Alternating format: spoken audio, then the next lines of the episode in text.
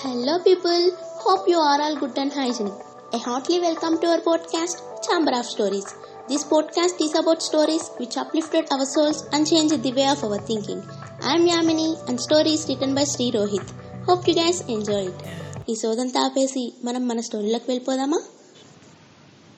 ఒక twenty four years old అమ్మాయి ఒక యావరేజ్ డెవలపింగ్ కంపెనీలో జాబ్ చేస్తూ ఉంటుంది. ఒకరోజు తను ఒక ఇంపార్టెంట్ బిజినెస్ కాల్లో మాట్లాడుతూ ఉంటుంది. సడన్గా తన హీరింగ్ ఎయిడ్ పని చేయకుండా పోతుంది. దీనిని బట్టి మీకేమర్థమైంది ఎస్ తనకి చిన్నప్పటి నుంచే డెఫ్. సో అలా సడన్గా ఆ హీరింగ్ ఎయిడ్ పని చేయకపోవటంతో ఆపోజిట్ కాల్లో ఉన్న వాళ్ళకి మనం ఏం చెప్తున్నామో వినిపించదు. తను ఆ ఇంపార్టెంట్ కాల్ అక్కడికక్కడే వదిలేసి వెంటనే వాళ్ళ బాస్ దగ్గరికి వెళ్ళి నాకు చాలా ఇంపార్టెంట్ పని ఉంది ఇంకో రెండు మూడు గంటల్లో వచ్చేస్తాను అని చెప్పి తను వాళ్ళ ఆడియాలజిస్ట్ దగ్గరికి వెళ్తుంది.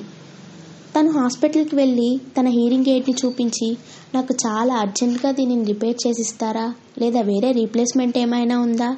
అని అడుగుతుంది. వాళ్ళు తను ఇచ్చిన హీరింగ్ ఎయిడ్ని చూసి మీది టెన్ ఇయర్స్ బ్యాక్ మోడల్ అండి. దీనిని రిపేర్ చేయటం కుదరదు. రీప్లేస్మెంట్కి మీరు వన్ ల్యాక్ కట్టాల్సి వస్తుంది అని చెప్తారు. ఆ మాట వినగానే తన గుండె వద్దలవుతుంది. తనకంత డబ్బులు ఎక్కడి నుంచి తేవాలో అర్థం కాలేదు. ఒక నార్మల్ మిడిల్ క్లాస్ ఇరవై నాలుగేండ్ల అమ్మాయి తనకంత డబ్బులు ఎక్కడి నుంచి వస్తాయి? తను తనకి తెలిసిన వాళ్ళందరినీ అడిగి అప్పు చేస్తుంది. ఆ అప్పు చేసిన డబ్బుతో తన హీరింగ్ ఎయిడ్ని తీసుకుంటుంది. తన ఆ హీరింగ్ ఎయిడ్ని తీసుకొని హాస్పిటల్ నుంచి బయటకు వచ్చేస్తుంది తను కన్నీరు మున్నీరైపోతుంది. తనకే ఎందుకు ఇలా అయింది అని చాలా గట్టిగా ఏడుస్తుంది. అక్కడే తను రోడ్డు మధ్యలో ఉన్నా అని కూడా పట్టించుకోకుండా చాలా గట్టిగా ఏడుస్తూ ఉంటుంది. ఒక్కసారిగా తను చిన్నప్పటి నుంచి ఆ హీరింగ్ ప్రాబ్లం వల్ల ఫేస్ చేసిన ప్రాబ్లమ్స్ అన్నీ గుర్తు తెచ్చుకొని మరీ ఇంకా ఎక్కువగా ఏడుస్తూ ఉంటుంది. ఎవరికీ తెలియదు తనకి ఆ హీరింగ్ ప్రాబ్లం ఉంది అని. ఒకవేళ చెప్తే వాళ్ళు ఎలా తీసుకుంటారో తన జాబ్ పోతుందేమో అని భయపడి చెప్పలేదు. తను మళ్ళీ తన ఆఫీస్కి తిరిగి వెళ్ళిపోతుంది.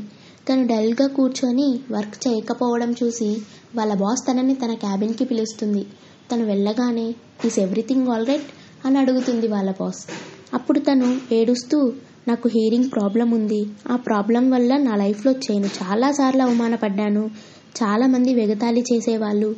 కానీ నేను అవన్నీ పట్టించుకోకుండా చాలా కష్టపడి ఒక చిన్న జాబ్ తెచ్చుకున్నా. కానీ నాకే ఎందుకు ఇలా? చిన్నప్పటి నుంచి కష్టపడింది చాలదని. ఇంకా ఎందుకు ఇంత ప్రైజ్లో హీరింగ్ ఎయిడ్స్ ఉన్నాయి? డిసేబుల్ పీపుల్కి జాబ్స్ రావటం చాలా కష్టం. కానీ నేను లైఫ్తో ఫైట్ చేసి ఈ స్టేజ్కి వచ్చా అని తను ఏడుస్తూ చెప్తుంది.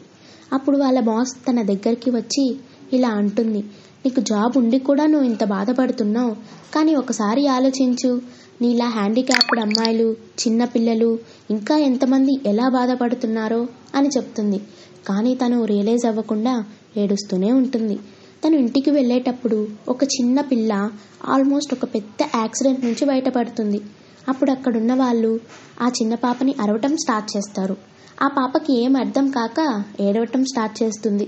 అప్పుడు తను ఆ పాపని తీసుకెళ్ళి ఏమైంది అని అడిగితే తను సైన్ లాంగ్వేజ్లో నాకు వినపడదు అని చెప్తుంది. అప్పుడు తనకి వాళ్ళ బాస్ చెప్పిన మాటలు గుర్తొస్తాయి. ఇంటికి వెళ్ళిన వెంటనే తను వాళ్ళ బాస్కి మెసేజ్ చేస్తుంది. నాలాగా చాలామంది బాధపడుతున్నారు. నేను ఆ హీరింగ్ ఎయిడ్ని తక్కువ రేట్లో అందరికీ అవైలబిలిటీలోకి వచ్చేలా చేస్తా అని చెప్తుంది. అప్పటి నుంచి తను పెద్ద పెద్ద కంపెనీస్కి మెయిల్స్ లెటర్స్ రాయటం స్టార్ట్ చేస్తుంది. ఒక రెండేండ్ల వరకు ప్రతిరోజు మెయిల్స్ లెటర్స్ రాస్తూనే ఉంటుంది. చివరికి ఒకరోజు ఒక చిన్న కంపెనీ ఆ కంపెనీలో హెడ్ ఫోన్స్ ఇయర్ ఫోన్స్ తయారు చేస్తారు. ఆ కంపెనీ లాస్ వల్ల three months back మూతపడిపోయింది.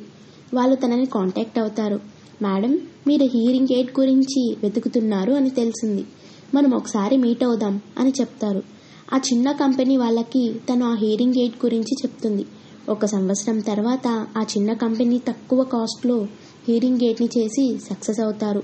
Twenty thousand నుంచి ట్వంటీ ఫైవ్ థౌజండ్ లోపు వచ్చేలా ఒక హీరింగ్ ఎయిడ్ని తయారు చేస్తారు. ఆ రోజు తను వాళ్ళ బాస్ చెప్పిన మాటలకి ఇన్స్పైర్ అయ్యి తనలాగే బాధపడుతున్న చాలా మందికి హెల్ప్ అయ్యి అండ్ అలాగే ఒక చిన్న కంపెనీని కూడా పైకి తీసుకొని వచ్చింది. ఈ స్టోరీని బట్టి మనకేమర్థమైంది మనం కూడా వాళ్ళ బాస్ చెప్పినట్లు ఒక చిన్న సమస్యకే నాకే ఎందుకు ఇలా జరుగుతుంది? నాకే ఎందుకు ఇన్ని ప్రాబ్లమ్స్ వస్తున్నాయి? అని అనుకోకుండా మనలాగా ఎంతమంది బాధపడుతున్నారు? అని మనం కూడా ఒకసారి ఆలోచిస్తే ఆ ప్రాబ్లంకి సొల్యూషన్ రావచ్చు. ఆ సొల్యూషన్ లైఫ్ చేంజింగ్ అవ్వచ్చు. చాలామందికి హెల్ప్ అవ్వచ్చు.